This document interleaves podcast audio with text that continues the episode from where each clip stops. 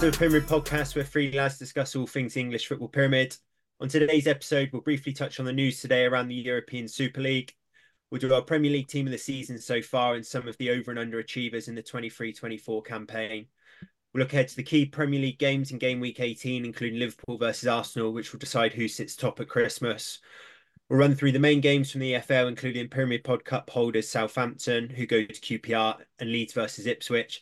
And we'll finish up with Lawro, who will preview Yeovil Eastbourne Borough, looking to turn around recent form.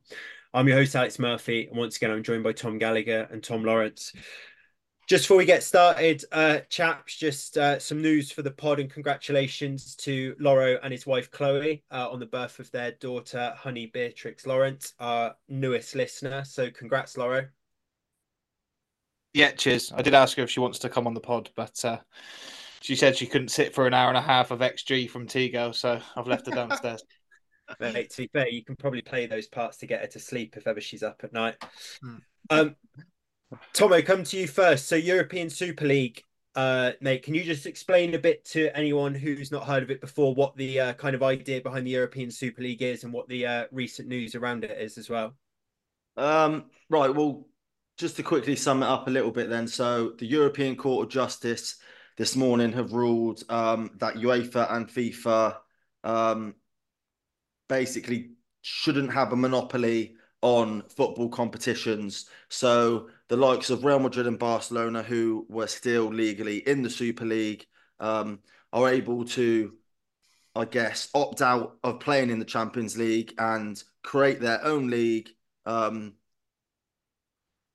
rather than playing the Champions League. And the reason they're doing that is basically because over the last 15 to 20 years, um, the Premier League has become so powerful and the money in the Premier League has become so much more that it's almost dwarfing all of the other leagues combined. La Liga is struggling, um, Serie A is struggling, every everywhere really, apart from the Premier League, is struggling.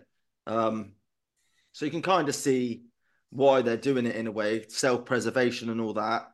Um, so yeah, so then so that ruling happened today, which kind of spiraled a new announcement from the Super League that they um, that they sort of created a new format. Because if you remember rightly, they introduced this Super League in 2021, just shortly after the pandemic or during the pandemic, and it got rightly panned because it was um, I think 14 of the the 18 clubs that were going to be involved were always going to be there. The founding clubs were always going to be there, which meant that the likes of Real Madrid and Barcelona, Man United, Man City would never not be in this competition, no matter how badly they get. Um, a case in point, Man United over the last 10 years haven't been in the Champions League every year because they've been so poorly, um, because they've been so poor. Um, and anyway, they've announced a new format today, which includes three divisions, um, 20 clubs in each division. Um, it includes relegation and promotion between divisions. And it also includes, if you're in the bottom division, which I guess would be their version of the UEFA Conference League, um, 14 out of the 20 clubs or 16 out of the 20 clubs would then every year would get relegated and a new 14 clubs would join. So even though they're dressing it up this new format as sort of a, a meritocracy, um, a more of a meritocracy competition than before, it still kind of means that the likes of Real Madrid and Barcelona, all the top clubs, if they did go in it, um, would always be in it. So, yeah, so o- over the course of the day, clubs like Manchester United, um, Inter Milan, Atletico Madrid, um, PSG, Bayern Munich, Dortmund have all basically come out with joint statements, really, um, saying that they're not going to do the Super League. So it's just another, I guess, another wrinkle in the story, another page in the book of the Super League. Um, I'm not really sure what the end game will be, to be honest, but Real Madrid and Barcelona seem um, adamant that it's going to go ahead.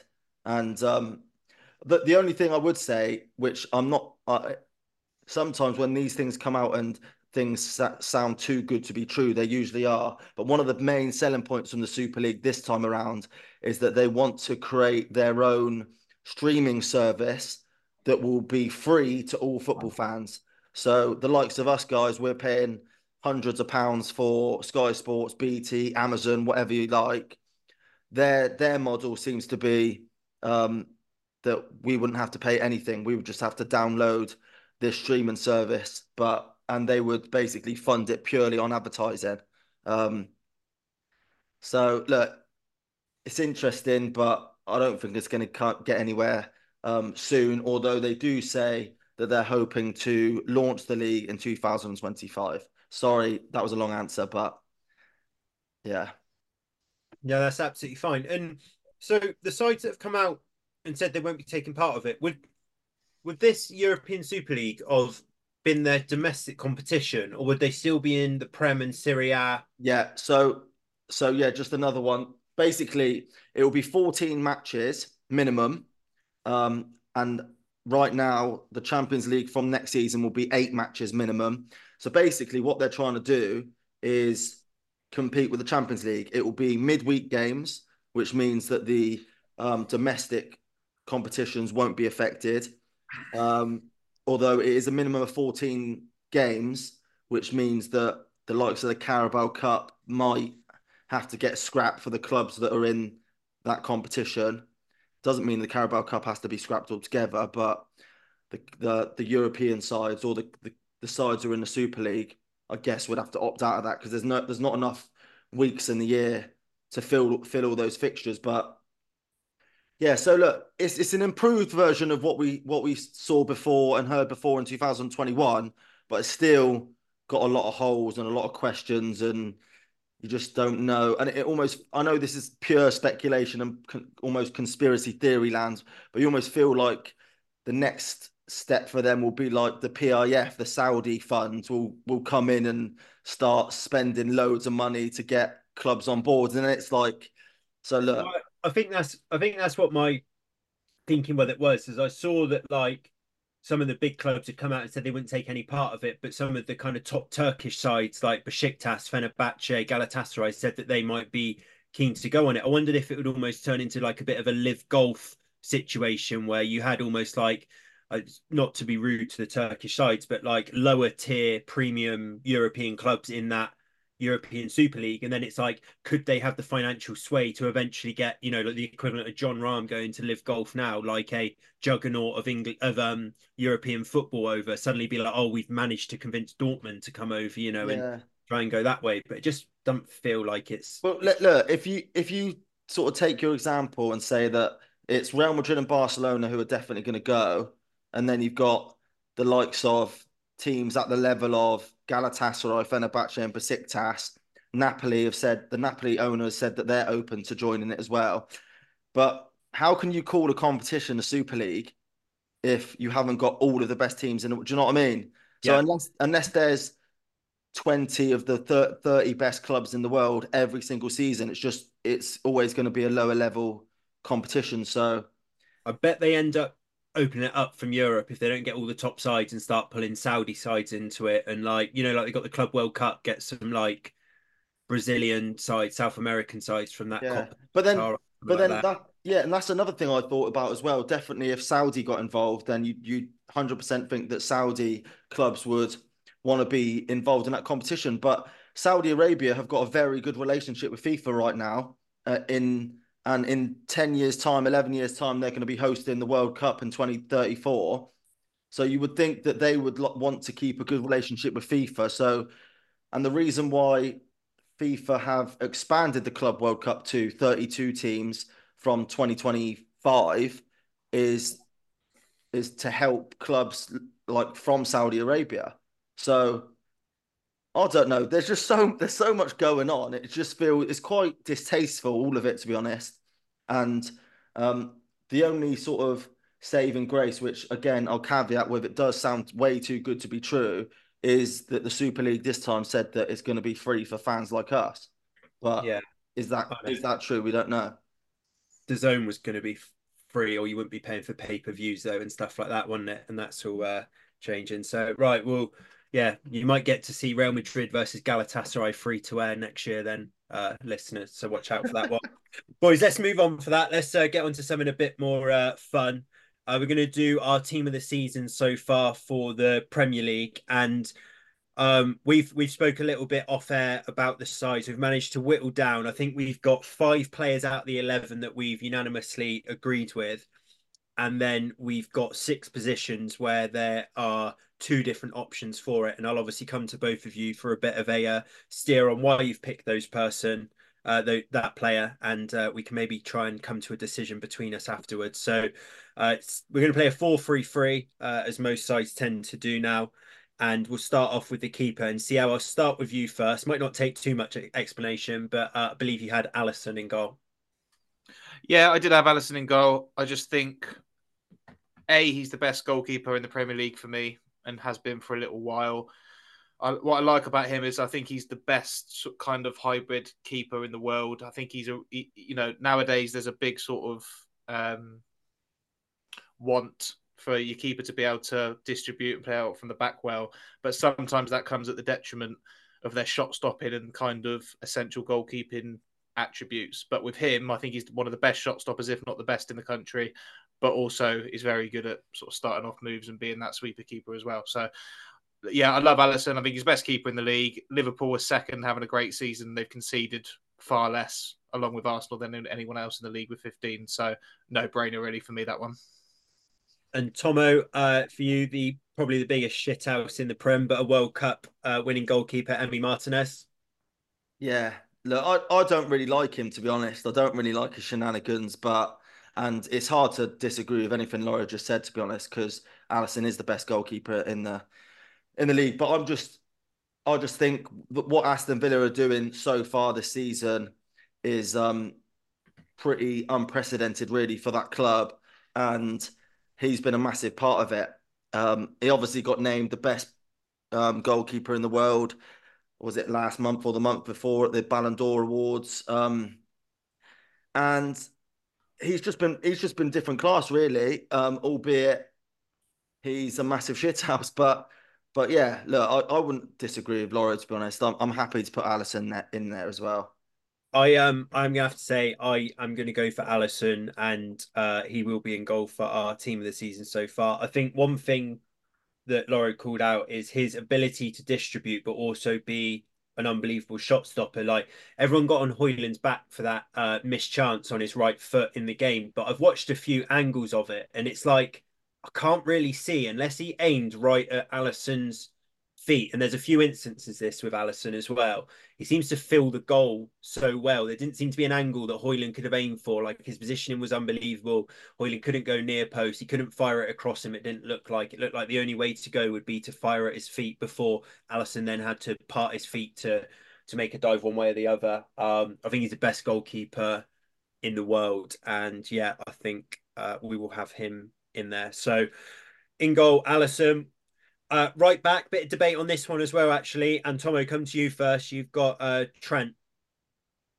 Yeah, uh, well, I mean, okay, we can all talk about his defensive um, vulnerabilities, um, especially at the start of the season. But I would say the last six weeks, he has got back to his very best. And to be honest, Jurgen Klopp has backed him the whole time um, throughout his bad spell. And he's almost gone, look, I don't mind sort of conceding a couple of chances every game because of you, because and the reason for that is because what you give in attack, and he's just so good basically. And I just I do admire a player going through a sticky patch, and he just got slated and slated and slated, and, that, and now he is fully back to his best, and um, it's good to see to be honest. So yeah, I'm I'm definitely put him in there. Perfect. And then Lawro, a guy who's uh, hit a little bit of sticky form recently, but uh, Kieran Trippier for you. Yeah, I think Kieran Trippier is the standout right back in the Premier League and, and, possibly has been for the last couple of seasons. I think this podcast and this half team of the season has come at a time where he's probably in his stickiest stage of form that he's been in since being at Newcastle. And that's coincided with Trent, like Tigo just said, having a couple of really big games in the last few weeks. But I just think the sort of stalwart nature of his tenure at Newcastle so far, where he's kind of been um, he personifies that sort of growth that they've made under Eddie Howe since he's come in, and he's just an eight out of ten most weeks. And I take what on board what you say about Trent going forward, but I just think that you know Trent can be a match winner for Liverpool on his day, but he can also cause them lots of problems and headaches with his positional play and his actual defending at times, which is something that obviously people talk about a lot when it comes to Trent. I know we're just judging it on this season, and you know Liverpool have been better, so Trent's been better, and we we look at all of his attacking highlights again. But um, you know, if I was picking a team and, and you asked me to have Trippier or Trent at right back for England, for example, it would be Trippier, even just based on this year's form. Yeah, and ju- just one thing I'll throw in the mix there as well is um, Kyle Walker. And the only reason I say that is that people maybe think he's had a bit of a under the radar season, might have had some games that, that he's not played in. But I'd imagine that if England were going to a major tournament, uh, another winter one, that he'd be our starting right back. Um, he he gets a little bit, um, I think, just almost victim of his own success sometimes, where it's just like, oh, Carl Walker's Carl Walker, and he doesn't do, he's not always an assist or a goal machine or popping up with fantasy league points, but um, top right back. But out of the two that you boys have shortlisted, I'm going to go with um with Trent and obviously put him into the side there. So he has uh very impressive. He's now doing this kind of hybrid role of stepping into midfield. Um, I do think that he's going to start for England, albeit might be in a bit of a midfield position, but um, over the two, and maybe a little bit of recency bias with Trippier's poor form. But I'm going to put Trent in there. One that we've all agreed with, and Tommo just come for you for a little bit of a summary uh, on him is Saliba uh, at Arsenal at centre back. I think most people in the country probably have them in have him in their side though. So just a little bit on him so far this year. Um, well, I, I think he's the best centre back in the in the world right now. Honestly, like like watching him, he is unbelievable. He looks like Van Dijk from 2019 or 2020 that pre-injury Van Dijk. I just think he's unbelievable, and him and Gabriel have formed a um, a formidable partnership. I mean, they, they formed it last season, but this season um, they've been rock solid to be honest. And he's obviously the standout. So yeah, uh, it's no surprise to anyone that he's in our team. Yeah, definitely. No shouts to Gabriel on the other um, centre back partnership, though. Uh, we've got a couple different options here. Lawro, I'll come to you first. Uh, big Virgil van Dijk for you. Yeah, Van Dijk. I, I think he. I think he's. Um, say back to his absolute best because obviously he's a little bit older now. Tommo just alluded to the injury he's had and the, the drop off that we saw after that. But we're not talking about Van Dijk this season. But he's a rock at the back for Liverpool. Again, I'll come to the goals that they've conceded this year. It's very, very low, the lowest in the Premier League um, coinciding with them being second. And I just think we're not talking about him, which means he's doing his job again. And if I was going to pick two centre backs to start for me at the moment in the Premier League, it would be Saliba and Virgil van Dijk. And I think he's back to that kind of level where players don't want to play against him. So it is also admirable that he has come back from that drop in form. As you get older, it's obviously harder to elevate your performances. So to come back from an injury and a lot of media attention into his dwindling kind of performances, to come back and sort of lead the way for Liverpool and you know look to be in the mix at Christmas so far this season, which not many people really thought at the start. I think shows his his role in the team um, is very very big. So yeah, I don't think it's a, a massively um, contested position this year. Saliba's the standout, and Van Dijk is next for me. Yeah, and um, maybe the fact that it's not too contested uh, by this shout, maybe not one anyone would have expected at the start of the season, but been very impressive and starting to be linked with some some big uh, clubs now. But Tommy, you went for Jared Branthwaite at Everton. Yeah, well, he's he's basically, I would say, him and Tarkowski um, have formed a really solid partnership at Everton, and they're um, one of the main reasons why Everton are doing so well this season. Um, when you look at sort of Michael Keane's struggles in recent years um, at Everton, um, they they really needed someone to sort of step in um, to create a sort of a solid partnership with Tarkowski, and Branthwaite's done that, and he's he's obviously really young, and there's no, I mean, he's recently signed a new deal, so take a lot of money to to get him out of Everton, but um, it says a lot about how well he's doing that he's getting linked to to, to all the big clubs and um I mean Everton really, like really, I had a look at them the other day. That They'd be like one point behind Man United if it wasn't for the ten points deduction. So, and yeah, he's a he's a massive part of that.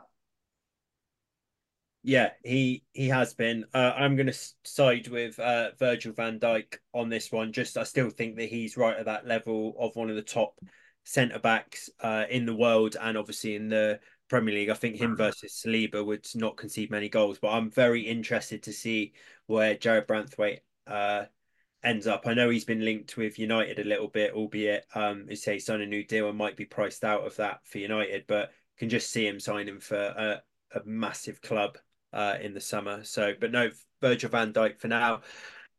Uh, left back then, boys. So so far we got Alisson, Trent, Saliba, and Van Dijk. Uh, Laurie, come to you first on this one, and you've gone for uh, Udogie at Spurs.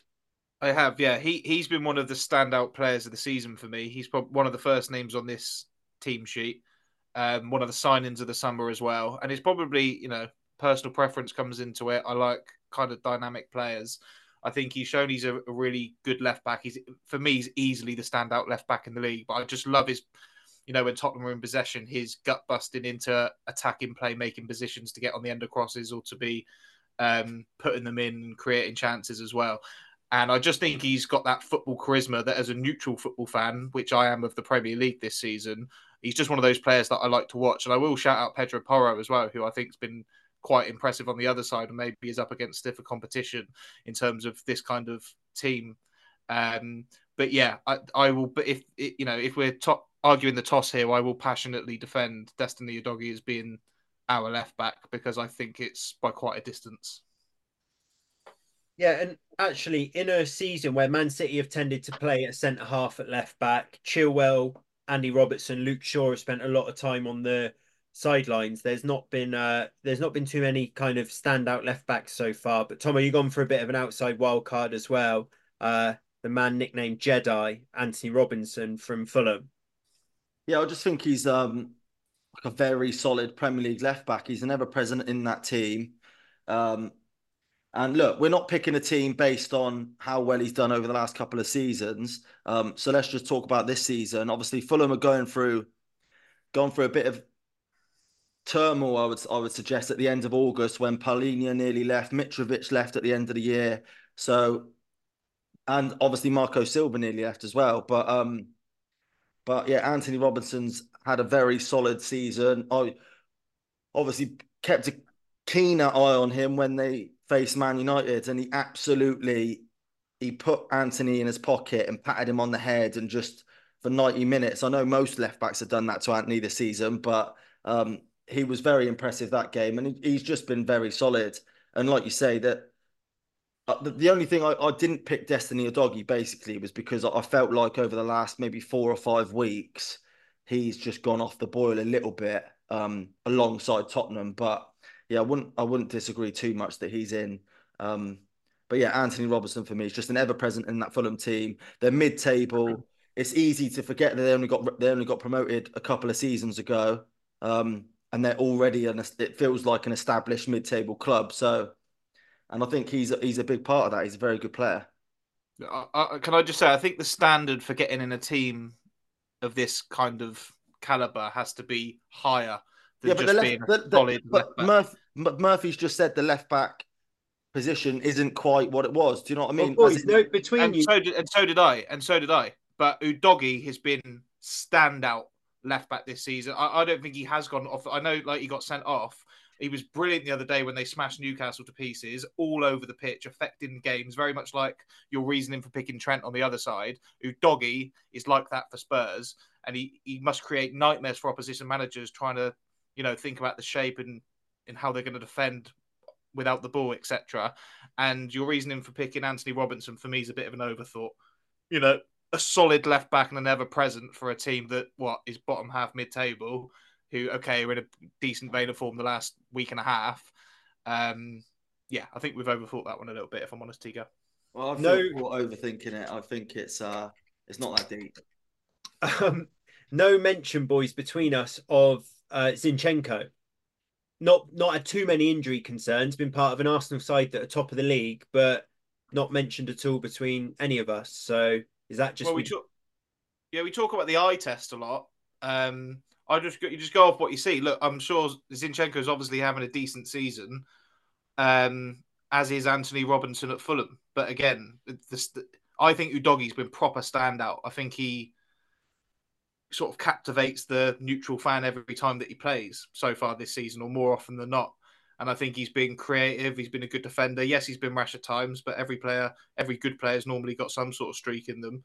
Um, obviously, credit has to go to the management and the coaching there as well. He's probably got more freedom than maybe certain other fullbacks in the league. But you just got to call it as you see it, haven't you? Zinchenko is obviously a good left back. I wouldn't say no to him, but for the team of the season so far, I think, I, you know, what do you think, Murph? I think Udogie stand up. Yeah, I had Udogie in it. The only thing I would say is sent off, uh, sent off before, and he's missing the next game as well for yellow cards. So that's five yellow cards and a instance of a uh, red card as well. So when you when those games start to tot up that you miss, I think he was two bookings when he so he only missed one for his red card uh, compared to Romero, uh, straight red in that game. But um, that's just something to keep an eye on. But I think pound for pound, I would have him in my side uh, so far, um, especially as I say with Chilwell, Robertson, and and Shaw missing there. But moving into the midfield now, boys, in one position or two of the two of the positions we all agree with, but I'll start with one in particular and come to you, Lawro. Um, Declan Rice obviously sat in there. I'd probably say, looking down the list, the the first one that we'd all put in uh, unanimously, that seemed to be the strongest one. Yeah, fantastic. And I think when you're moving, particularly as a, an English player, moving domestically um, to a team that's obviously kind of on the fringe of Europe to a team that's looking to challenge for the title with such a big price tag. We've seen it time and time again in the past where it's very, very difficult to live up to things, certainly in a quick time frame and do things straight away. And his performances, as they were at West Ham and as they are for England, are mustard every single week is an eight or a nine or a 10 out of 10. He's the first name that any manager would want on their team sheet every week, regardless of what club you are, probably in the world. And you add into that add into the fold the kind of match winning moments he's had this season, particularly against Manchester United and Luton the other day. That's what we said at the start of the season. Arsenal needed someone to elevate from a midfield position and help transform Arsenal into a nearly team to a genuine title contender and the team that is possibly favourites for the league now. So Declan Rice has been instrumental in that. He's scored some vital goals. He's putting in the same old fantastic performances he was at West Ham. He's going from strength to strength, and it's very, very difficult to find fault with him, in my opinion. Yeah, definitely, and can't wait for uh, him to be part of England's uh, Euro hopes in the summer. I'm so jealous that Arsenal have got him um, over United, but I guess United just aren't in the race for those players uh, anymore. Certainly at the moment. Tommo sat inside in the midfield. Another player we were unanimous in uh, Aston Villa, um, and someone's probably going to be linked with some big moves. Dougie Luiz. Yeah, he's been fantastic, hasn't he? But to be fair, most of the the Villa midfield could have been given a shout. Douglas Luiz probably gets it purely on the fact that he's obviously chipped in with quite a lot of goals this year, penalty taker. So that's easy to do when you're the penalty taker. But um, yeah, look, he looks unbelievable. They signed him from I think Man City. Um, and he looks like he looks like a proper Man City player. Could slot into any team in the top six. Well, I mean Villa are in the top six now, so why would you leave? But yeah, it looks like Arsenal are in for him. I, I wouldn't be surprised if Man City were in for him. Um, I'd take him at United at a heartbeat. I think he's been he's been different gravy. So, and I think we're all agreed that he deserves a place in our um our midfield um of the season so far.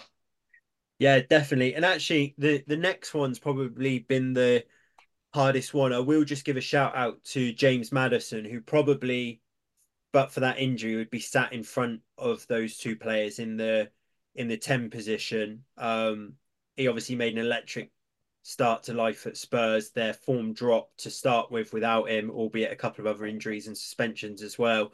Um, but he completely lit up the Prem. But other than that, I don't think there's been someone who plays in that more attacking role who's been standout so far. So actually, it looks like we're playing a bit more of a flatter midfield three. Um, and Tommo, we were just talking about how good the Aston Villa midfield were, and someone you put in um, into the hat is uh, Kamara. Yeah, like unbelievable. I think he's been sort of their unsung hero of the season. Um, and look, I, am not sitting here and set and putting him ahead of Rodri because I think he's a better player than Rodri. That's absolutely not the case. I think Rodri is by far the best DM in the Prem, and I think um, he's proved that again at the start of the season or or the first half of the season. The only reason why I'm not picking Rodri is because I think he's one of the main reasons why they've dropped off a little bit, and it's not because he's been playing badly. It's because he got himself suspended for three games and they didn't win any of those. And then he got suspended again for a, an accumulation of bookings. And I think they they didn't win that game either. So I'm not suggesting he's not the best. He's he's probably is their most important player. And when he's played, he's obviously been brilliant. But I just think that kind of that element of his game that's got him suspended quite a bit this season has cost City. So it's hard for me to put him in the the team of the season so far. Um, and I think Kamara is basically just that ever that little bit more reliable in that sense this season. Yeah, and uh, he got a straight red at the weekend, about to serve a free match ban, uh, Boubacar. So, um, yeah. but yeah, great signing, free free transfer from Marseille. I remember Man United linked with him um, when he was available on a free, and people saying it's a no brainer, um, and that looks to be the case now. I imagine Villa, though they don't need to be a selling club, Villa uh, will go on to to recoup some big fees for it. And a shout out as well for um, John McGinn as well. I think um, I've seen him tipped to be in team of the season or up for player of the season this year uh, by one pundit. It might have been Chris Sutton actually, but um, yeah, the the Villa midfield's absolutely flying. Uh, Tommo's obviously touched on Rodri there and Lawro, uh, a name that you'd have definitely in your side. Yeah, and if I was listening to any podcast who was doing a team of the season so far and it didn't have Rodri in it, I would never listen to it again. If I'm honest with you, so it's a good job that I'm here today. Look, you can't Rodri's the best player in the league. He's the best midfielder in the world. He's been the best midfielder in the league this season, and we're talking about not having him in, having him in the team of the season because they're crap without him. That isn't his fault. Okay, he might he might have had a couple of silly suspensions, but we're talking about the team of the season. And to suggest that Boubacar Kamara gets in ahead of Rodri is that the fact that City are struggling so much in the games without him just shows you how good he is. And I know that you weren't suggesting that Kamara or anyone is better than Rodri, but let's again, let's just think about the team of the season. Yeah, can I just remind? Can I just can I just remind you that Aston Villa are above Man City right now? Yeah. So, so you for you to suggest that Kamara is like a, a rogue shout is absolutely ridiculous. I didn't say he was a rogue shout. You could have had him over Douglas Luiz if you want. I wouldn't have said anything. But we're talking about the three midfield positions here. There are three central midfielders. We're not even playing a cam. So you could have had any other two. But Rodri is an absolute must. You can remind me that Villa are above them in the league. I can remind you that every other player that I've suggested are above Fulham in the league, but you still had Anthony Robinson for some reason in our fullback position if it was up to you. Rodri absolutely has to be in the team of the season and one of the best midfielders that we've ever seen. I, I, I cannot believe that I'm even having to justify it. So if you can come back to talking, me and tell me why. I'm saying we're talking the team. I'm not we're talking about the team of the season, and I've just said yeah. the reason why I've not included him is because he's got himself sent off and suspended, which is his fault. And yeah. in every one of those games, Man City have lost or drawn, and that's why they're fourth in the league right now. So it's got nothing to do with how good he is. It's just got everything to do with he's a big reason why City are struggling. I don't think it's that that rogue a shout that he's not in my team, but it, I, it I do appreciate that he is the best DM in the world. I understand that, and he and and he's been the best DM in the league this season. Would you would you agree with that? Well, yeah, when he's played, yeah, yeah, yeah. So you're saying that the reason they're fourth in the league is because they've struggled in games that he wasn't in, because he's yeah. so good when he's playing. So but, where would they be without him at all? But to Tommo's point, we've had 17 games now in the Prem, and he had a three match suspension when they're 2 0 up against Forest, where he's throttled Morgan Gibbs White, and then he's accumulated five yellow cards, which I think meant he missed a game that they didn't win there. Was it the Villa game, maybe, that he missed for accumulation? So, to Tommo's point, and there's a statement that's going around in football quite a lot at the minute is availability is the best ability. As someone who is that experienced, done what he's done on the the stage for Man City, for Spain, he really shouldn't be getting a straight red and missing three games that Man City then don't go on to win, and he shouldn't um shouldn't then be really at this stage be picking up five yellow cards. Yeah, he's missed a lot of players. He's he's missed twenty five percent of the season. It's so it's so immature from Rodri. Give me a break. He shouldn't be getting sent off. I mean, for fuck's sake. We're talking about the Premier League team of the season. Can we please have the best player in the league this season in it? He is in it. I will. I I will agree with you on that. I'm going to have him over Boubacar. I must admit. Uh, but Tommo's point is a strong one that Rodri. The only thing that is stopping him from potentially being in there is that his disciplinary record has cost Man City because they've not won any of those four games that he's been involved with. Which at the quarter stage of the season or quarter of the games, getting on towards halfway in the season, finds them fourth in the table. So I get the point, but he is in there. Uh, and yeah, and I don't get the point and think it's an absolute travesty that we've had that conversation. But let's move on. right. One thing we can all agree on, probably don't need talk too much talking about Tommo, uh, Mo Salah in on our right wing. Yeah, no, not really. He's um he's just bagging loads of goals, getting loads of assists, not getting any plaudits, just same thing every year for Mo Salah. Um he's different class, mate. Yeah, he's obviously in. And one thing with Salah that I've spoken to a few people about now is he's almost. Uh, we spoke about someone else earlier, victim of own success.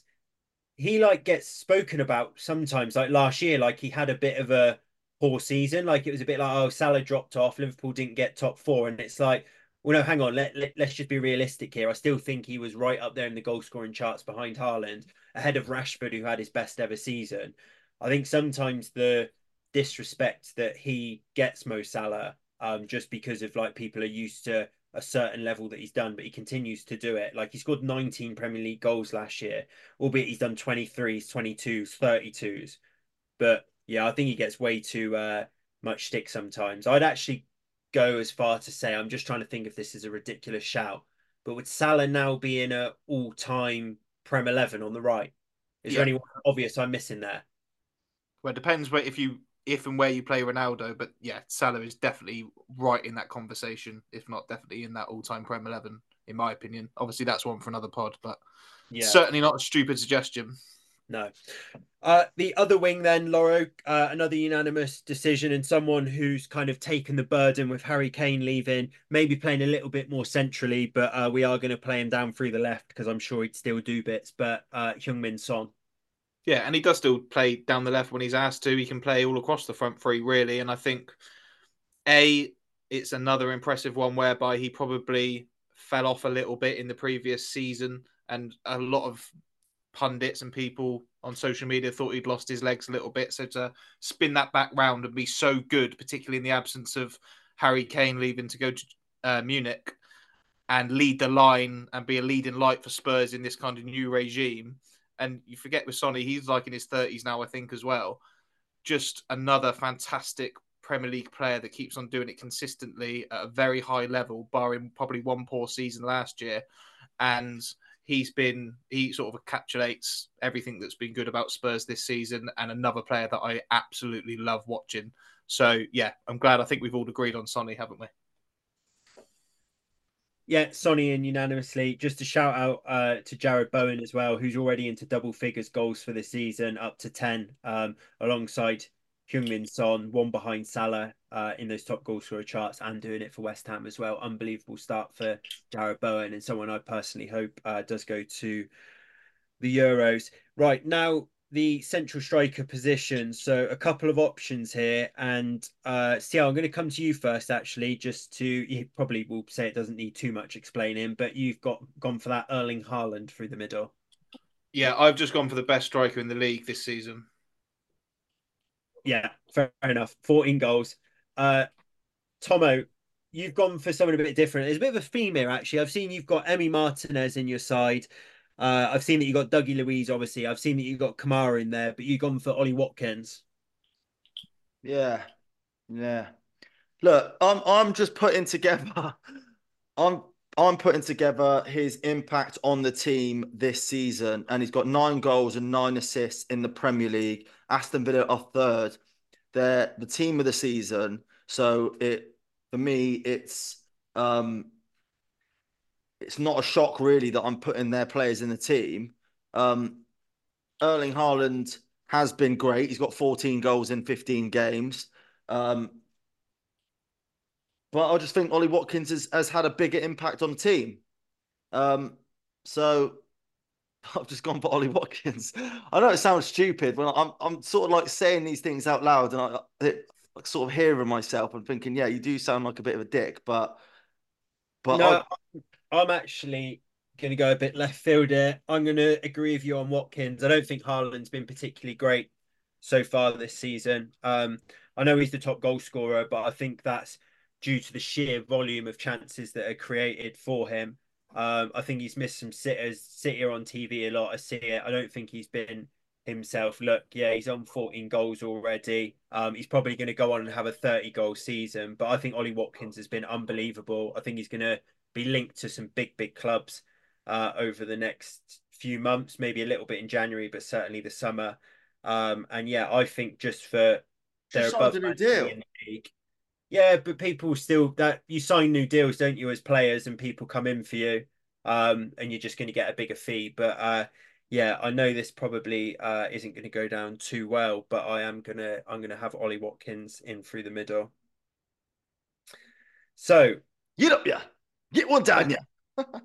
Also, big mention, big, big mention to Dominic Solanke, uh, who's on nine goals, or it might be eight goals. I don't know if he's lost his goal versus Luton now. I guess if they replay the game, he might have. But uh, what I'm looking at is Dominic Solanke's on nine goals. Unbelievable uh, return for playing for Bournemouth at this stage of the season. Someone I highlighted on the pod a few weeks ago, and I mentioned in the same breath as Man United and got absolutely ridiculed for. But uh, yeah, if he carries on that form, then potentially he will uh, be someone who can get a bit of a move as well. But boys, just to run through that side we've got then. So our team of the season so far, um, just before the halfway stage, is Alisson in goal, uh, Trent at right back, Saliba and Virgil van Dijk as our centre halves. Uh, Udogie from Spurs at left back. We've got a midfield three of Declan Rice, Rodri, and Dougie Luiz. We got Salah and Son either side of Ollie Watkins. So Sorry. Sorry. Um, I don't know. I don't know if you boys saw, but my um, internet cut out there just before, well, just whilst we were talking about that striker. You boys said something about Ollie Watkins. I turned back on. You're running through the decided team of the season, and I hear Salah and Son either side of Ollie Watkins. So let me ask this quickly: no, because look, we, we know we know Haaland's a better player. We know that. That, no, no I know you know that, T-Gal. what I'm saying is, for this team of the season, if you said to Unai Emery, if you said to Unai Emery right now, based on this season, would you swap Watkins for Haaland? But that's not that's not the question. I didn't say it was. I'm asking you the question. What would he say? Well, obviously he would swap him. Yes. Why is it obvious? Well, because Haaland, Haaland's the best striker in the world right now but not in the Premier League. no, I just, I just, idiot. I, I agree with everything that Murph said. Look, we got Emi Martinez, Kieran Trippier, Jarrad Branthwaite, uh, Anthony Robinson, the most lucky to be there I've ever heard, Boubacar Kamara, and Erling Haaland on the bench. So, to be fair, Mike, can I just can I quickly just um, I like Ollie Watkins, by the way. I think he's I, can player. I just quickly make a um a case for Anthony Robinson? No, no. I just want to say that when I did choose Anthony Robinson, I'll be honest, and uh, I did completely forget about Destiny Udogie's existence. yeah, I, I, yeah, I think if if Zinchenko listened to this as well, he'll be sat thinking, "What on earth has gone wrong there for Anthony Robinson to be on the short list?" But uh, yeah, not someone I mentioned either. I did go for Udogie. Boys, let's move on to the next uh, game week of Prem games uh, to come up with. And um, well, every week we seem to say now probably the biggest game of the season. But I would say this is now just given uh, probably decides who sits top at Christmas. Uh, but Liverpool versus Arsenal. Um, Tommo, I saw that uh, Jurgen Klopp said off the back of them beating West Ham 5 1 in the Carabao Cup uh, last night that he needs a bit more noise from Anfield uh, for this game. Do you think that's a bit of a knock on from the United game where that uh, it seems a little bit dead in there? Yeah, definitely. That's a that's a Jurgen Klopp masterclass, I would say. Um, you just won five one in the Carabao Cup, qualified for the semi final. Obviously, we know the Liverpool fans absolutely adore and worship the ground that he he walks on, and rightly so. Um, so so yeah, he's just he's just reminded them to to sort of to play their part essentially, and and obviously Klopp knows that this weekend's a massive game, and we all know over the years watching games at Liverpool is that that Anfield crowd can affect games, and case in point, this fixture last season, Arsenal were two 0 up. I think it was Xhaka went in on a hard tackle on on Trent or something like that, and they got they got in amongst it, and then Arteta and Klopp got in amongst it, and then the crowd went nuts, and then Arsenal sort of went into their um into their shell a little bit, and then and the game ended up being two all, and it it turned out to be the start of Arsenal's sort of demise, I guess, in in the the title race. So yeah, look, I think I think Klopp everything he, he said was correct because that that United Liverpool game was a bit flat, but whether that was the fans' fault or whether it was the players' fault, it's irrelevant. I think he's just sort of lighting a fire a little bit amongst the fans, and you'll see a great atmosphere there on um, Saturday. So yeah, I'm really looking forward to that one. It's going to be a great game. And Lawro, obviously, we spoke about Arsenal needing to to win some of these kind of big games to to go on and win the title. Obviously, lost at Villa, uh, Anfield, no e- no easier to go to. But um, do you fancy them to go and get something? I don't know if they do win. I, I think that obviously it doesn't cement the league for them, but I think they move into big big favourites. Then, if you're going to Anfield in a season whereby they're back to something like what Klopp would say is you know the Liverpool that he had three or four years ago and get all three points, they're already top of the league. Then it's a huge, huge statement. Um, I actually th- look if Liverpool win it, I think uh, you don't want to lose any game, but Arsenal have got the most breathing space, haven't they? If they lose a game, they're only going to be two points off it, and that's probably the hardest game of the season, along with City away. So, um, you know, Liverpool will have the pressure on them, I think, to win that at home. And if Arsenal nick it, which they could do with the attacking quality they've got, then big, big favourites for me. Already favourites, but even more so. And Good do you game. know what, Lawro? I completely agree with you. And I think the biggest reason why they might nick it is because of Declan Rice. He's just yeah. he brought them on to another level where I just feel like he's well, look. I mean, we spoke about him in the team of the season, and rightly so. I just think he he's going to be if they do win the league this season, he'll be the reason why because he's that good. We agree on something. Another game, boys. Tottenham versus Everton. Um, Lawro, Everton got four wins in a row now in the league, but obviously go to Tottenham, which is a uh, a slightly different um, animal going to to play Big Ange's boys. Uh, a home win for Tottenham. Yeah, I think Spurs will run all over them. Um, obviously, they're not going to win every game, Everton, and although they are a lot harder to play against, and Dyche has got them set up in a way that is much more viable in terms of winning football matches.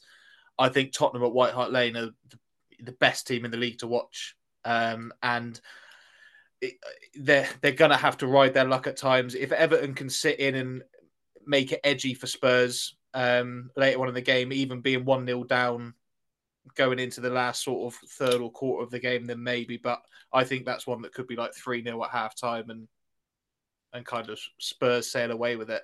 I know that probably won't be that's not like an obvious shout. I don't think. I think I don't think that would be unanimous if you asked hundred people who win that game. It would probably be closer than Spurs smashing Everton. But I've just got a feeling they'll do to Everton what they did to the likes of Newcastle recently, and just use that big stadium they've got a White Hart Lane and all the fans' excitement as to the brand of football they're playing, just to go in with a bit of a Christmas cracker and score lots of goals against Dyche's men on Saturday. Just a feeling.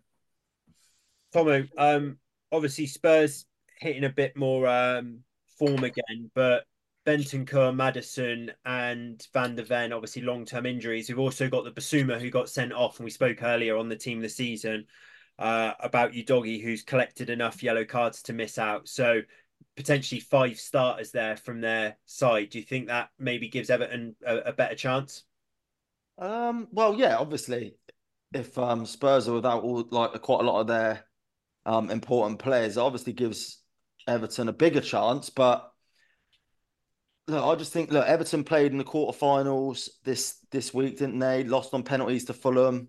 A lot of it takes a lot of energy that, especially given Amadou Onana had a penalty to win it. So all of the emotions of that, etc. Tottenham had a free week. Um, they're at home. The last two games that Tottenham have played Everton at home, they've had an aggregate scoreline of 7 0. So, yeah, look, I, I agree with Lawro. I do. I, I fancy Tottenham um, to win the game. There's no shock there, really. And um, yeah, Heung-min Son might be my captain. okay, nice insight. Um, West Ham versus Man United next up. Um, Tommo, Man United obviously put in a, a dogged display at Liverpool and won a point. Do you think that's potentially a bit of a blueprint for them uh, away from home? It seemed like they played a second midfield a little bit deeper. Obviously, Bruno Fernandes be back from suspension, so probably got that midfield headache of does McTominay and Bruno play together and both be kind of forward uh, playing almost in those 10 roles? Just uh, a little bit on how you expect United to set up there. No, I think this game will be more more like the sort of the United of before Liverpool. Um, the Liverpool game sort of we our our hand was forced, like you said. Bruno was suspended, um, and Liverpool are that much better than us that we almost have no choice but to sit in and sort of hit them on the break. So West Ham tend to do exactly that as well. They like to sit in and hit people on the break. So I expect that to be a tough game. I went there last season, um, and it was the worst game of football ever. And if you remember rightly, um, I'm not sure. I think it was Lanzini actually who had he had a, the weakest shot of all time, and De Gea flapped it into his own net, and we lost. So I wouldn't. I just wouldn't be surprised if we get spun there. West Ham, I think, have been unfairly treated this season. David Moyes, especially. They won seven out of the last ten games, and I know they got absolutely twatted by Liverpool yesterday in, in the um in the Worthington Cup, but um but I I think they've been good. Do you know what I mean? And and every time I, I watch West Ham, I see Bowen, I see Kudus, I see Paquetá, um, Alvarez uh, has done really well stepping in for um, Declan Rice, James Ward-Prowse, Soucek's got got back to his best again. They're a very good team, and and I, I actually think they're favourites this this um this weekend. I know it's seventh v eighth, so it is sort of they are very tight in the league, both teams. But I think they they are favourites, and I, I wouldn't be surprised if they they spun us. Yeah, and Lawro, obviously they lost heavy to Liverpool last night, but they left Paquetá, Ward Prowse, Kurt Zouma on the bench. Um, I think they um, brought Mohamed Kudus off off relatively early, so I think David Moyes didn't seem too worried about that. A bit weird being a quarter final, but obviously he did win a trophy last year with them potentially resting some players up. Um, home to Man United. Would you have West Ham as favourites? Yeah, home win. Um, you know, United are rubbish, aren't they? And West Ham are half decent. I think that would be a comfortable win for the Hammers. The only player that it looks like they don't have um, is Michail Antonio. Then that seemed to have a clean bill of health, and they're playing Bowen through the middle. Um, United obviously still have Casemiro. Dalot will be suspended from his red card from Liverpool. Christian Eriksen on the comeback trail. Harry Maguire out. Malacia still out. Martinez still out. Mount still out. Uh, Sancho obviously suspended. So yeah, it's um it's not looking good for United, and I, I, actually think that he'll go back to dropping one of Mainoo um, or Amrabat and playing McTominay and Fernandes, and they'll both play high up. And I think that we will get counted on at real pace by that side. They did it against Wolves devastatingly last time out uh, with Paquetá picking out Kudus. So yeah, worries me that game. Half twelve on Saturday can see that being a um, a bad bad day at the office for Man United. Uh, tomorrow night, Friday night football, we got Aston Villa, who obviously we've spoken about how well they're doing so far this season at home to Sheffield United. Obviously, Lawro, their home form's been brilliant, but Sheffield United uh, have got Wilder in now, so maybe be a little bit more dogged. Do you expect any sort of new manager bounce there, or Villa's home form to continue? Well, it's almost too big a home banker to guarantee, isn't it? I mean, how many Villa won on the trot at home now? 15, 16? Yeah, the last 15, couple yeah. being Arsenal and City. Um, if anyone's going to break that record, it will probably be rock bottom Sheffield United, won't it? So let's go for a Blades win, shall we? Happy days. Tommo, guessing Villa for you, home win. Yeah, well, Sheffield that- 12 to 1. yeah, they've got our um most most of the players. Martinez, um, who have they got? They've got Douglas Luiz, they've got Kamara, they got they got Ollie Watkins in our um team of the season. So yeah, they won't be they won't be far from absolutely spanking Sheffield United. Do you know if you remember rightly, actually, which is a funny sort of um crossroads game, I guess. Was it 2020 or 2021? This game was the Yeah. only time in history the goal line technology didn't work, and it basically kept Aston Villa in the league. Yeah. Yeah, which is um a bit of a an interesting, I guess, interesting fact about this fixture. But yeah, look, Villa will win this game. Another interesting fact about that fixture was it was the first, I think it might have been the first Premier League game back after COVID. Yeah, And it's yeah. also the first one where they all started taking the knee. So there's a bit of a, a weird backstory to this fixture, and it's all leading to the stars aligning and Wilder going there win. and Yeah. getting the Blades win. I might I might take them up on twelve to one. Yeah, I might have a little look at 12 to 1 if that fixture's um, got a bit about it. So, yeah, Friday night football tomorrow, 8 pm. Chance there, though, for Villa to. Uh, would it take them top if they won there? I guess it would with the points that they're on. And we're Liverpool to play Arsenal and potentially both sides there taking a. being happy with a point if that was to happen. Uh, if Villa do win that and the other games a draw, that's right, they'd be top at Christmas, which would be absolutely mad. Insane. Just quickly, actually, a, a a stat I heard on a on ano- another podcast this morning. Um, the only two clubs in history who have not won the Premier League after being top at Christmas are Arsenal and Liverpool, and they've done it three times. Was Um, Arsenal top last season? at Yeah, Christmas?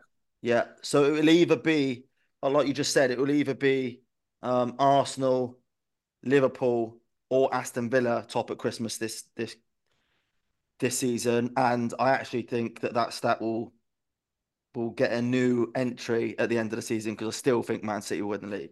Well, yeah, Man Man City don't lose after Christmas, do they? So you have to win every single game to win the league. It's uh yeah, a bit wild, really.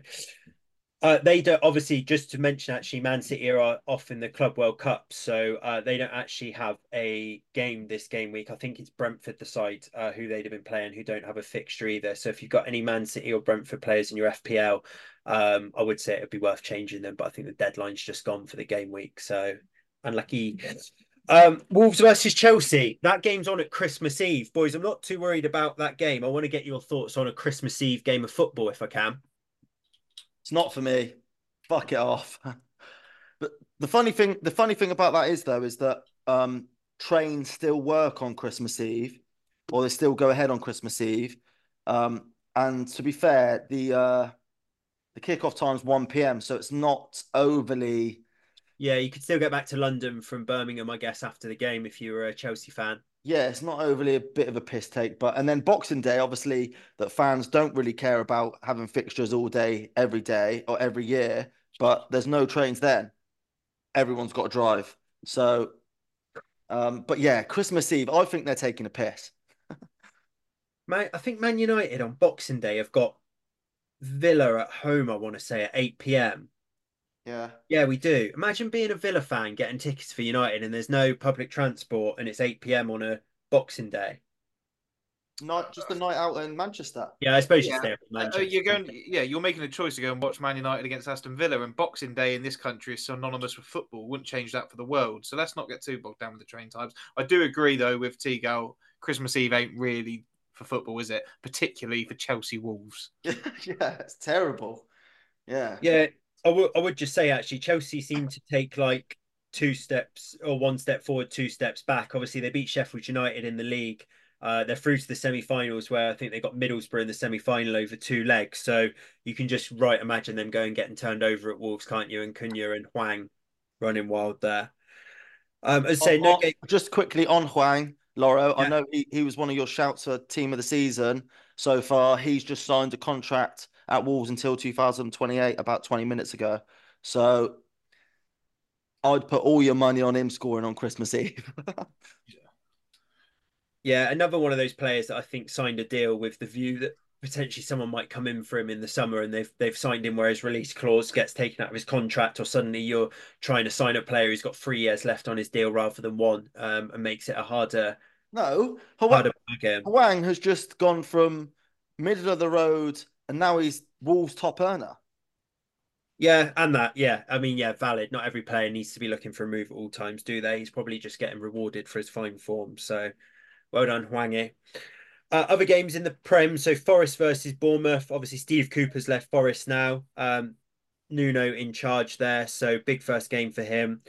Uh, tonight there's some football as well. There's some Thursday night football. Uh, Palace versus Brighton. And sorry, you say it's a derby game, like M27 or M22 derby? M23 derby, yeah. And uh. I think it all stems from like in the 60s or 70s, like a couple of players like got really bad injuries against each other. And ever since then, the two clubs just hated each other. Which, to be fair, I'm I'm all here for. I love rivalries like that mean absolutely nothing to everyone else, but everything to the to the clubs involved. I love it. Yeah, I think it's, it's quite it's quite bad blood between the fans as well. It's such a random one. But yeah, I suppose it, uh, if there was some injuries in a game, makes a little bit of sense. Uh, Fulham versus Burnley uh, and Luton versus Newcastle. Obviously, Newcastle absolutely exhausted at the minute, um, slipping up everywhere they go. And I think Luton obviously be buoyed by um, the news that Tom Lockyer has been, I think, discharged from hospital now and feeling a lot better. But I think that will probably galvanise them. Uh, it wouldn't surprise me if they go and get all three against Newcastle there, Luton, and obviously best wishes to uh, Tom Lockyer. Boys, we'll uh, move on to the EFL. Um, I think what we'll do is we'll run through some of the fixtures, and I was just going to run through the top goal scorers as well. Um, getting towards the halfway stages, some names that obviously crop up on the the pod quite a lot, but um, I want to come to Lawro about Leeds versus Ipswich in a minute, but Tom, I just start with you. Uh, Pod Cup holders Southampton. Uh, they had two draws in a row, looked a little bit shaky for them to lose it, went and smashed Blackburn 4 0, and they now go away to QPR next up. Yeah, and you fully expect them to keep the cup. And to be honest, I'm start I'm starting to become a Southampton fan now. I'm gonna have to get a, get the uh, the home shirt, I think. Um, but yeah, look, they'll go to QPR well, I fully expect them to go to QPR and get the three points 100% and keep the cut. Yeah, I mean, if this carries on like it is, we're going to have to get down to St. Mary's because they're just the team that we speak about every week. We'll have to uh, get down for a game. Uh, Lawro, come to you. Leeds versus Ipswich. Obviously, we've spoken for a number of weeks now about the uh, the gap in points with Leicester and Ipswich on on the chasing pack. With Leeds obviously leading up that chasing pack there, but probably a must-win game for Leeds, you'd say. Yeah, definitely a must-win game. Um, we've obviously beaten Ipswich at Portman Road, but we haven't been able to close the gap really since then. If anything, it's got uh, even wider, and Ipswich don't show haven't shown any signs of letting up, have they? Neither of Leicester. So, um, absolute must-win at Elland Road. Obviously, it'll be a lively place tomorrow. The only thing that worries me is just sometimes Elland Road, because the the crowd is so raucous, it can go one or two ways. That can, and things can become very negative um, quite quickly if you find yourself behind or you don't find yourself in front or you know there's too many misplaced passes or, or whatever. So um, i've seen that happen in the past. So hopefully we can get off to a good early start get ourselves in front and uh, yeah start to close that gap to to the tractor boys because they've been absolutely phenomenal this season. And if if they do end up there's a long way to go but if they do end up going up um, they'll more than deserve it. But look it's christmas. It's a Christmas cracker at Elland Road, and let's hope for three points. It, it, it's so big that game because it does feel like if Ipswich win away at yeah. Elland Road, then it's yeah, almost it's yeah, it feels like it's done, doesn't it? And yeah, they, they were really impressive. Points. Yeah, 13 points exactly. And they were really impressive against Norwich the other day. I know it was at home and they they didn't get the three points, but they still absolutely battered them really. And um and I, do you know what? I'm surprised because we are talking about the, the managerial merry-go-round, and it has started with obviously Steve Cooper getting the sack. Um, and it feels like McKenna's almost getting bypassed a little bit. So, like, that's brilliant for Ipswich fans because obviously they want to keep him. Yeah. Yeah. Management spoken about potentially, and it, there, there will be teams that start to panic in the Prem uh, after Christmas uh, about keeping their sides up, and he will be a name I'm sure on people's uh, shortlist. But yeah, actually, the, this game week for the championship does spell the halfway mark, and if Leeds go on and win, they might find themselves where they're on 45 points, uh, which if you double up to the end of the season would take them to 90, but they could be 13 points still off the top of the league, just just how strong Leicester are. Um, and I would expect Leicester to win. They've got bottom of the table Rotherham at home, who are on 13 points to Leicester's 55. A um, couple of other fixtures. So Michael Carrick's Middlesbrough, they host West Brom. West Brom up into obviously fifth place, uh, six points behind Southampton and Leeds. Uh, Middlesbrough league form dropped off a little bit, but they are into the semi-finals of the uh, Carabao Cup. Got Chelsea over two legs, uh, and then Sunderland, um, who are in seventh place at the minute, three points off the playoffs. They host Coventry, but uh, Michael Beale, Lawro, been named as manager there, and someone who we spoke about on a previous pod as potentially not being um, the best fit with his current stock after the job he'd done at Rangers, but looks like they've obviously now given him the the job. Yeah, well, he, he forged a good reputation for himself, didn't he, as Steven Gerrard, coach or assistant, or you know, one of the people that he trusted back at Rangers and Aston Villa.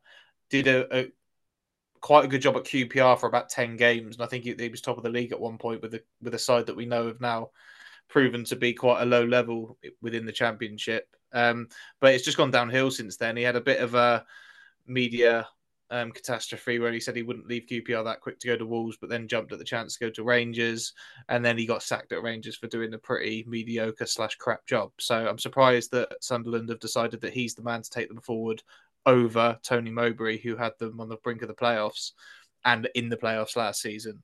It, it just just feels like a strange one to me, to be honest with you. But look, he's shown that he's a good coach and that he's got credibility within football management, but he needs to go on and get him promoted really now because that's what Mowbray looked like he was going to do. At least get him in the playoffs. Yeah, I, I was listening to a couple of his interviews this week, and I just he reminds me of David Brent.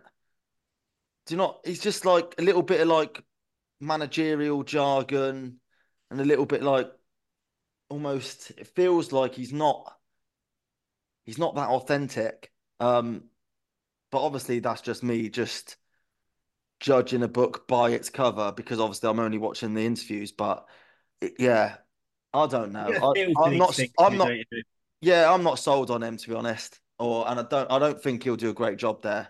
But but I just will say the reason why he went into QPR and um, was because basically he did a really good job with the young players and I think the Sunderland director or the owner um, feel the set exactly the same way that they obviously got a group of young players there, um, the Jack Clarkes of this world, um, who need to be molded and etc. etc. So he has got a good reputation for working with young players, but then so did Toby, Tony Mowbray. So yeah, yeah and... I don't know. It's a strange, it's a strange one all round. And usually, when a manager goes into a club against the backdrop of clubs, or sorry, fans not really fancying him, it usually doesn't end well. It's it's quite easy. Like it's easy if he just loses two games in a row now. It's like backs against the wall stuff. So yeah, and I think Sunderland fans won't want someone who's going to come in and mould the youngsters like Jack Clarke. Jack Clarke's got ten goals already this season and is uh, one of the top players, I think that they will be looking for someone who could take them up. I don't think Sunderland as a club feel that they should be in the championship, but the fans certainly won't. And so, yeah, I don't know. I don't. I don't get a good feeling with that one. I don't get a good feeling for it. Um, just quickly, just a roundup of the um, the championship where we are so far as we get towards the halfway uh, stages. Just to run through the uh, top six sides. So you have got Leicester on fifty five points, Ipswich on fifty two, Leeds and Southampton on forty two, uh, West Brom and Hull occupy the other playoff spaces uh, on thirty six points, and then your bottom three is QPR, Sheffield Wednesday, and Rotherham. Uh, and just to run through the top goal scorers, uh, Sammie Szmodics at Blackburn on 14, Adam Armstrong, Southampton 12, uh, Crysencio Summerville at Leeds is on 10, as is Jack Clarke of Sunderland and John Rowe of uh, Norwich, who I hadn't heard of before, I must admit, until I'd seen it. So, and haven't heard his name mentioned on the pod. So he must have been banging in some goals recently to get up into double figures. Yeah, he got a brace against Ipswich uh, in the derby uh, last time out. So yeah. To be fair to him, he scored about seven in the first five games. Oh, did he? Yeah, yeah. Fair play to him. So someone to watch out for. Only twenty out on that right wing for Norwich. Uh, move on to League One, boys. Again, I think there's some football either tonight or tomorrow in League One, uh, and that's Paul Warne's derby uh, versus Lincoln. Big game, actually. Sixth versus uh, ninth place. It is tonight. Um, a win for Derby uh, would see them climb up through the the playoff positions. Um, and Lincoln, obviously in ninth place, uh, have got aspirations of their own to get into it. A win for Derby would take them up into third place, um, above Oxford, Stevenage, and Bolton. Round up the other games, Portsmouth uh, looked like they got a home banker against Fleetwood, first versus 22nd. Uh, Shrewsbury host Peterborough, which is 13th versus second. Uh, big game, Barnsley versus Stevenage, seventh versus fourth, and third place Oxford goes to Northampton. Uh, but yeah, few games in hand to be had there, and Bolton can sort of get back into it. But um, Portsmouth just opened up a little bit of a gap there uh, by seven points. And then the top goal scorers, boys, see if you can name who the clubs are. I'll go to each of you. Uh, Lawro in fifth place, Sam Hoskins on 12. What, who does he play for? Yeah. Northampton. Very good. Been there about Tommo, 10 years. Tommo, Devante Cole's in fourth place on 12 goals also. Yeah, he's, he plays for Barnsley. Very good. Lawro, Jamie Reid on 13 goals. Yeah, Stevenage, ex Torquay, good player. Good. Uh, this is really difficult. Uh, 14 goals, Tommo, Jordan Rhodes. Yeah, Blackpool. Yeah, all right. And uh Lawro, yeah, Alfie May, 15 goals, Charlton. Good game. Cheers, boys. Uh, no round up a League Two, Stockport versus Notts County. First versus sixth place there. Uh, so big game for Stockport and Notts County there. Some big games actually in League Two. Crewe versus Barrow, second versus fifth.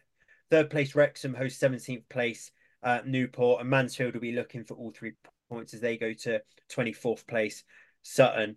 Um, we'll go through the top goal scorers in a minute, but um, Tommo, just come to you. Forest Green, new manager. Yeah, Troy Deeney. Yeah, yeah, I was a bit surprised. He he.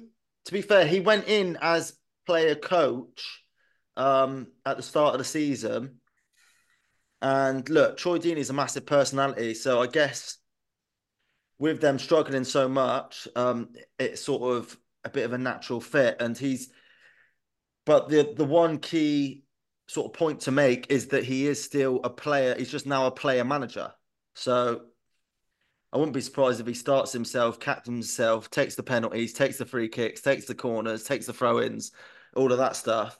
Um, but yeah, so yeah, he's the new head coach. I mean, not to judge a book by its cover, but I thought Duncan Ferguson was a horrible fit there. Like started off, didn't he? He did his first interview, and the the owner of Forest Green handed him like a vegan burger, and talked about their kit being hundred percent recyclable, and they want to build a wooden stadium and all of that sort of thing. I just can't imagine Troy Deeney going in and having a conversation with the Forest Green yeah, owner, but, like, oh, yeah. oh, we're gonna we're gonna recycle our kit, and it's all gonna be from netting that we've got out of the sea saving turtles. Troy, what do you think? No, I, I agree with you, but that if, if I would completely agree with you if Troy Deeney was an outside appointment right now, but he's been in there for four or five months and he's obviously um, got a relationship with the owner. Um, if you remember rightly, actually during pre-season, I think the owner and I, I still think it was to this day a bit of a publicity stunt. Um, he appointed a woman's manager um, on an interim basis, and he became the first. Forest Green became the first club in men's football to appoint a woman's manager. Um, so yeah, look, he is a bit like that, isn't he? Uh, what's his name? Something the the owner Delvin. That's it, Dale Vince. Yeah, he was the um one of the main um funders of Just Stop Oil. Um, but it's important to point out that he has stopped funding them now. But yeah, look, Troy Deeney and Just Stop Oil, match made in heaven.